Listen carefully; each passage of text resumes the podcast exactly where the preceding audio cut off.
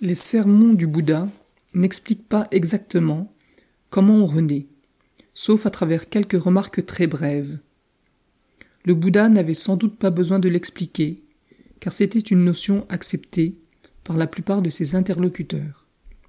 Les écritures canoniques rapportent que les savants contemporains du Bouddha pensaient que la conception d'un être individuel dans un utérus était le résultat de la réunion des trois facteurs suivants. Une femme, dans sa période de fécondité, son accouplement avec un homme, et la présence de l'être à naître dit Gandhaba. Il considérait que l'absence d'un des trois facteurs rendait la conception impossible. Le bouddhisme a partagé cette explication. Ici, le mot pali Gandabo ou Gantabo, littéralement celui qui doit partir, lui-même est révélateur. Ces mots désignent un type de renifleur ou un visiteur, c'est-à-dire quelqu'un qui arrive pour rester quelque temps et s'en aller ensuite. D'utérus en utérus, de naissance en naissance, il est un visiteur.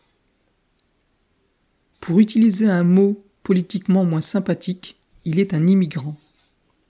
Pourtant, il n'est pas simplement un immigrant, mais il est aussi un émigrant. Constamment, il est en immigration et en émigration.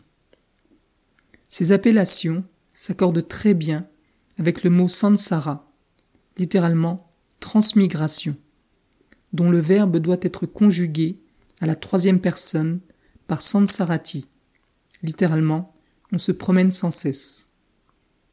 On se promène d'expérience en expérience. On se promène d'un lieu à un autre. On se promène de naissance en naissance. Enfin, il faut noter qu'il n'y a pas d'endroit ou de lieu appelé Sansara. Cette promenade individuelle constitue en elle-même le Sansara. Chacun a son propre Sansara. Chacun est un Sansara. La fin du Sansara signifie l'arrêt total de cette promenade inutile. Sans cette promenade, personne ne peut être appelé promeneur. Autrement dit, le promeneur n'est autre que l'action de se promener. Tant qu'il y a des projections construites autour du jeu imaginaire, cette promenade continue.